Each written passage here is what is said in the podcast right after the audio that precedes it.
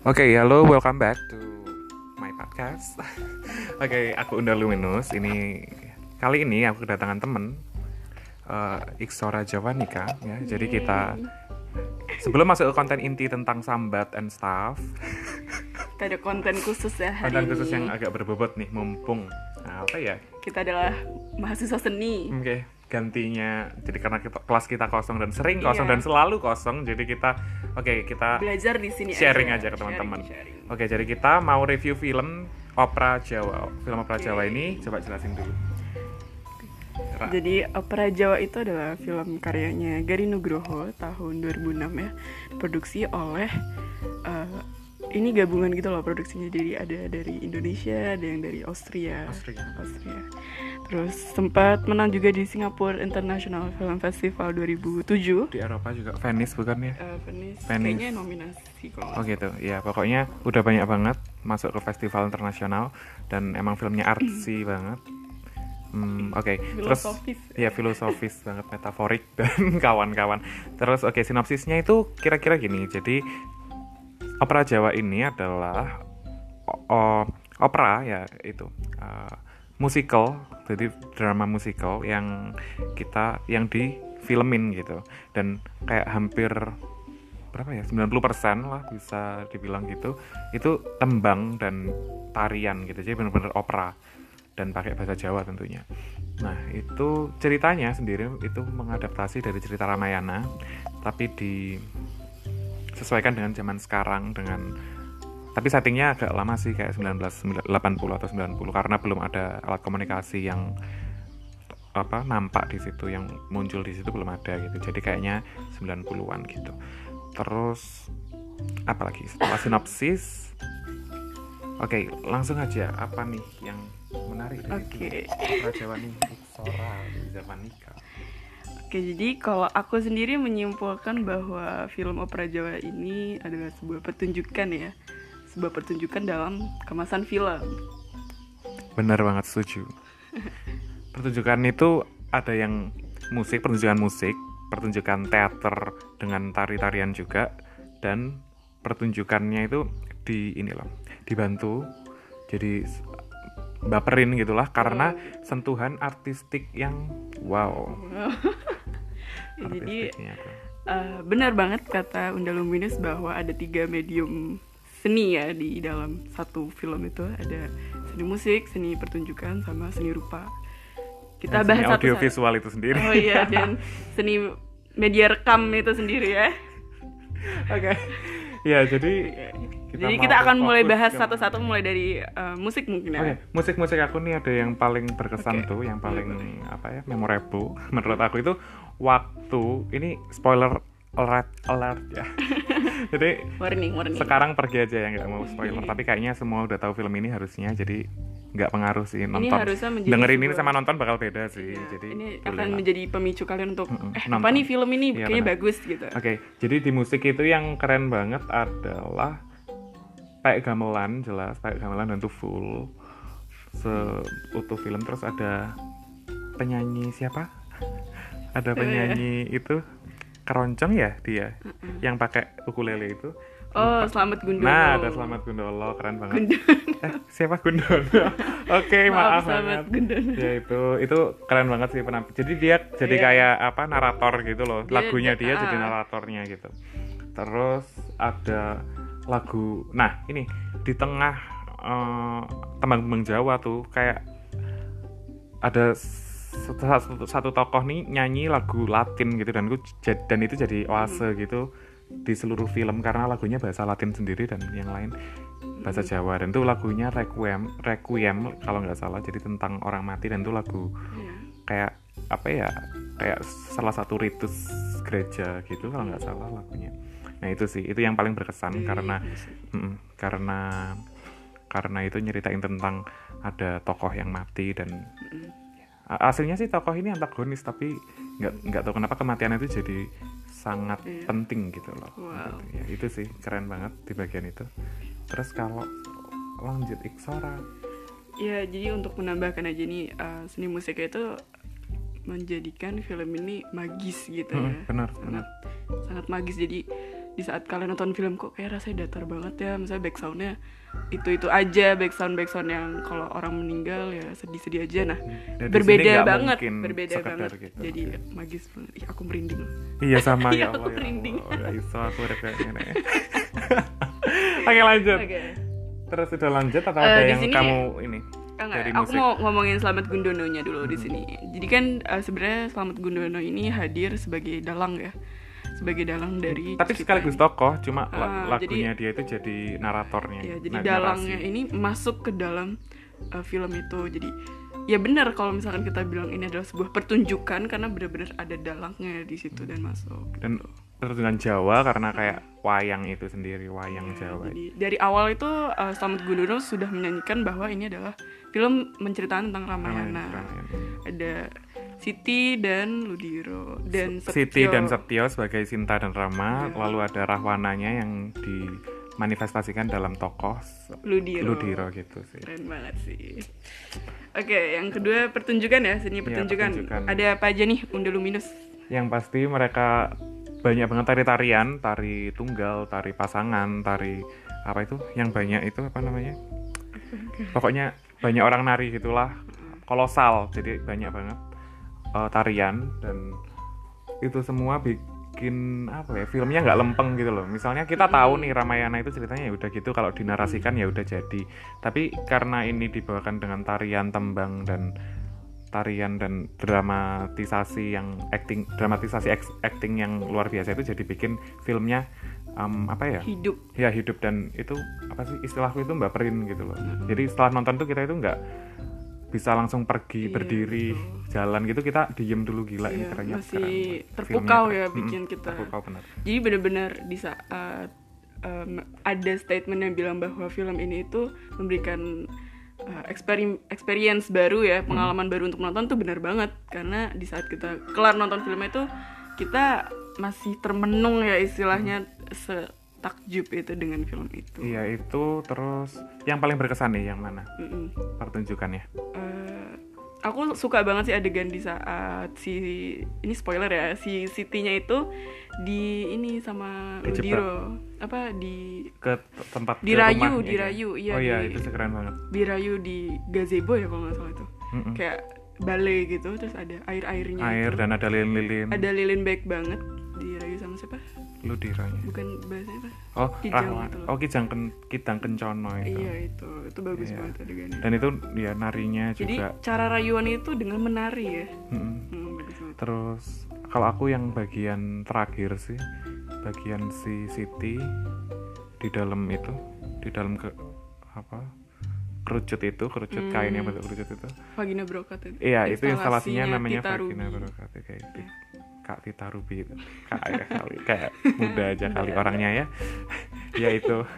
Itu keren banget karena tariannya kayak Jawa dan Hmm. kita tahu arti tariannya itu adalah apa ya sensual gitu dan ya terus akhirnya itu si Setio itu abusive ya Hmm, datang. abusive gitu dan itu juga kita tahu dari gerakannya itu dia itu marah tapi juga menyesal gitu pokoknya tariannya bikin uh, Penonton. adegan yang nggak pakai Oh. kata-kata itu Iya benar. tergambarkan banget sih Jadi terwakili kalau kalian di sini berharap ini film normal yang mempunyai adegan salah banget sih Hmm. karena eh adegan maaf dialog punya dialog ini bener-bener dialognya tuh tembang eh, limit ya dialognya dikit banget bahkan cuman yang kayak ayo cepet-cepet ya udah kayak satu film dialognya itu doang yang menurut aku nggak pakai tembangan ya nggak Iya, sih bener banget. sisanya Pokoknya gitu. tembangan dan tembangannya tuh kayak nyinden bener nggak sih itu Iya, apakah itu eh, nyinden ngidung atau sih. Jadi ngidung ya? Iya. kalau nyiden kayaknya cewek Oh, doang nggak oh, ngerti. cewek Tapi pokoknya intinya kidung kidung banyak jenisnya. Pokok intinya Hmm. mereka semua tembang Jawa.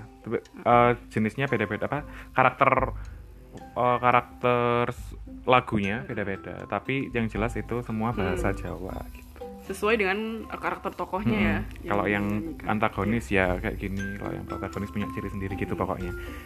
Oke, lanjut ke Terus- lanjut atau masih ada yang mau ditambahin? Udah. Oh, udah, oke. Karena Kita yang paling berkesan udah gitu. Oh, oke. Kita mau lanjut ke medium seni rupa ya. Medium seni rupa parah banget. Ini kayak apa ya? The whole film is ya, Eh, apa nih? pertunjukan seni rupa. Eh, maksudnya pertunjukan seni dan semuanya itu dikemas dengan setting seni rupa yang nggak main-main Ah, gitu loh Keren. instalasi sih Iya, lebih tepatnya banyak instalasi dan nggak sekedar in- instalasi itu? karena setiap detail apa ya Oh, kayak iya. aksesoris Eh, artnya pernak lah, pernik itu itu semua itu apa ya Properti, artisnya properti. ya pro- semua properti itu artisnya itu apa ya punya punya message gitu loh punya punya, punya pesan, pesan, yang terselubung. Jadi nggak cuma instalasinya tapi semua Ah, pretelan pun semua pernak pernik sekecil banget. apa pun gitu. Bener-bener. oke jadi yang paling berkesan apa nih? Apa kamu mau jelasin semuanya? Nggak apa-apa banget sih Iksora jadi eh, sebenarnya kalau kalian nonton film ini sekali mungkin kurang ngerti ya. Maksudnya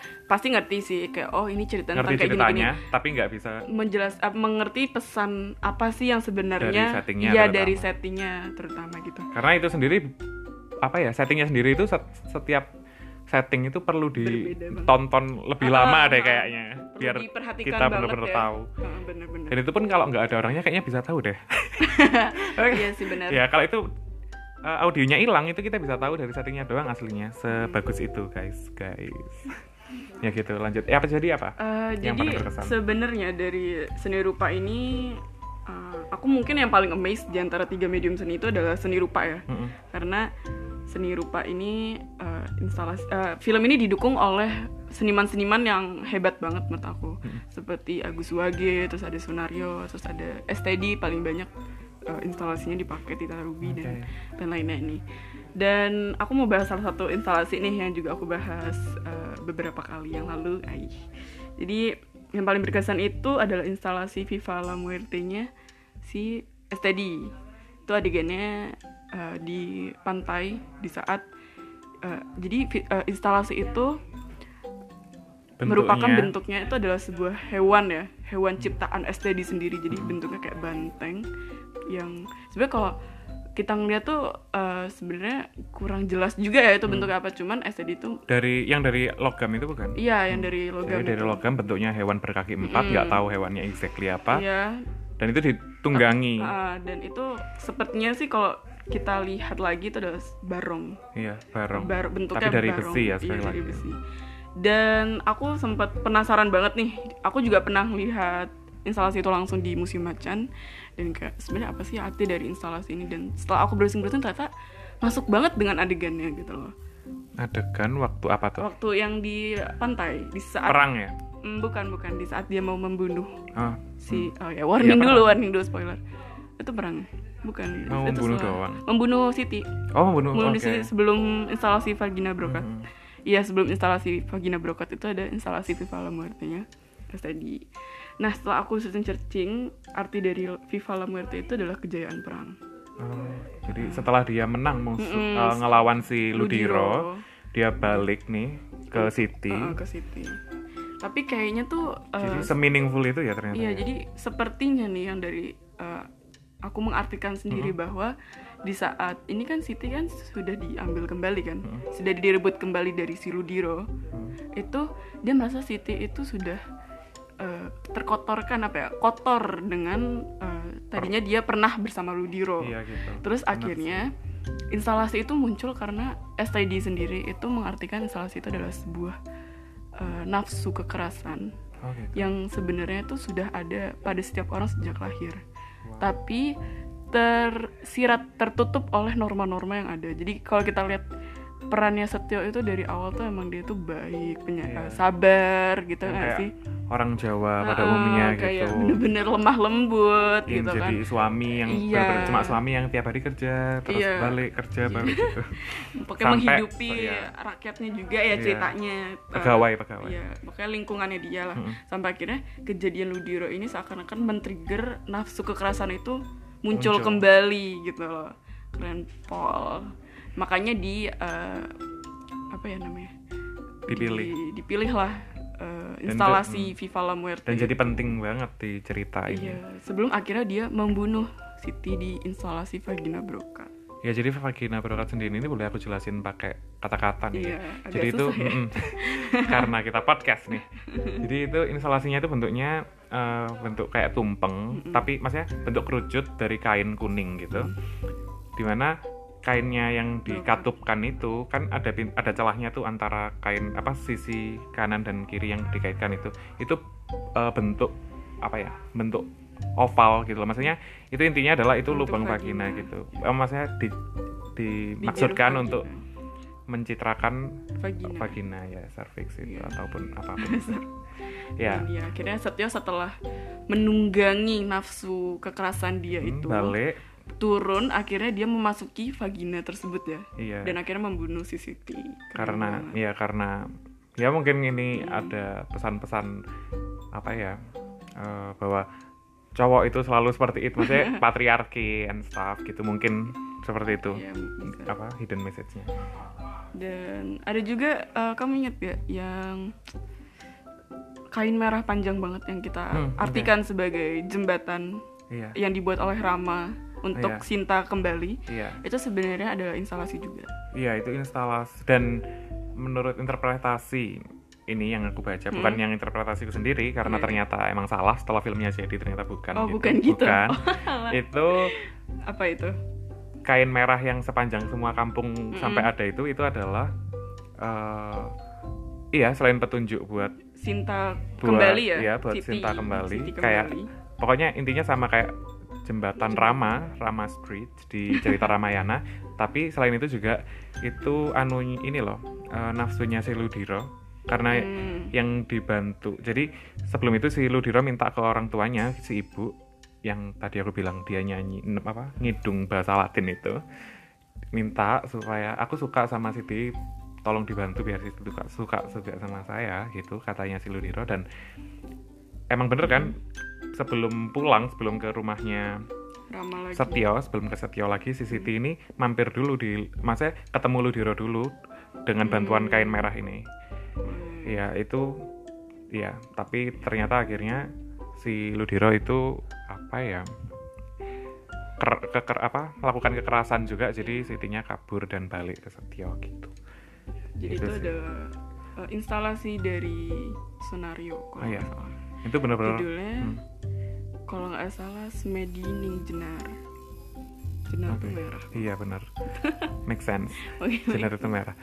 Dan itu benar-benar apa ya selain cuma insta eh selain instalasi itu nggak instalasi doang karena backgroundnya itu juga ada candi-candi Mm-mm. ada hutan bambu sungai gitu loh. Jadi Mm-mm. di, lay- di layar itu indah banget film ini Hmm. nggak ngerti pasti betah nontonnya. Maksudnya tapi jangan waktu ngantuk aja karena bakal karena lama filmnya jadi bakal ngantuk pasti. Cuma eh, per per frame itu bagus banget bisa jadi dinikmati iya semua. jadi satu frame tuh kaya akan Mm-mm. visual ya terus iya terus yang apa ya yang selanjutnya tuh yang cukup berkesan itu instalasi di rumah jagal tuh Mm-mm. itu serem banget sih maksudnya eh, apa ya vibesnya itu serem gloomy gitu sih yang syutingnya di Solo ya iya itu apa itu Iya. namanya kita dapat dari orang dalam infonya orang dalamnya sebagai art ya art dari opera Jawa itu sih Iya. iya yang paling berkesan itu semua Mm. oke jadi nilainya nih kalau kasih Oke, pribadi ya. Iya, Secara ini. nilai secara pribadi nih aku deh mungkin 9,5 dari 10. Oke, kalau aku eh, 9 sih dari 10. 9,5 kayak bisa banget sih, bisa banget. Tapi aku 9 karena beberapa apa kayak yang bukan selera aku itu Mm-mm. kayak aku mikirnya ini bisa gini tapi enggak gitu sih ada. Mm. Tapi karena betah nontonnya dan apa ya nggak kepikiran sampai itu Mm-mm. selesai aku nggak kepikiran Mm. bu- apa salahnya apa bukan salah sih nggak kepikiran ini tadi yang aku ngomongin sampai itu selesai jadi itu bagus banget jadi 9 dari 10 sih Kalau menurut aku karena ini aku nggak pernah melihat ada Hmm. film seperti ini ya kayak nggak tahu sih kayaknya emang wawasan film aku yang kurang juga. Ini bener-bener film yang membuat uh, pengalaman baru dan perspektif baru buat aku. Jadi aku kasih 9,5 dari 10. Oke. gitu. jadi kalian semua harus nonton Untuk opera Jawa, Opera Jawa. Tap- Gari Nugroho. Iya, Gari Nugroho. Cari di mana ada gitu. Nanti kalau nemu ininya yang di Netflix ada gak sih? Bilang ke kita. Ya, baik. Kita juga mau nonton lagi. Oke, makasih. Dadah. Terima kasih dadah semuanya.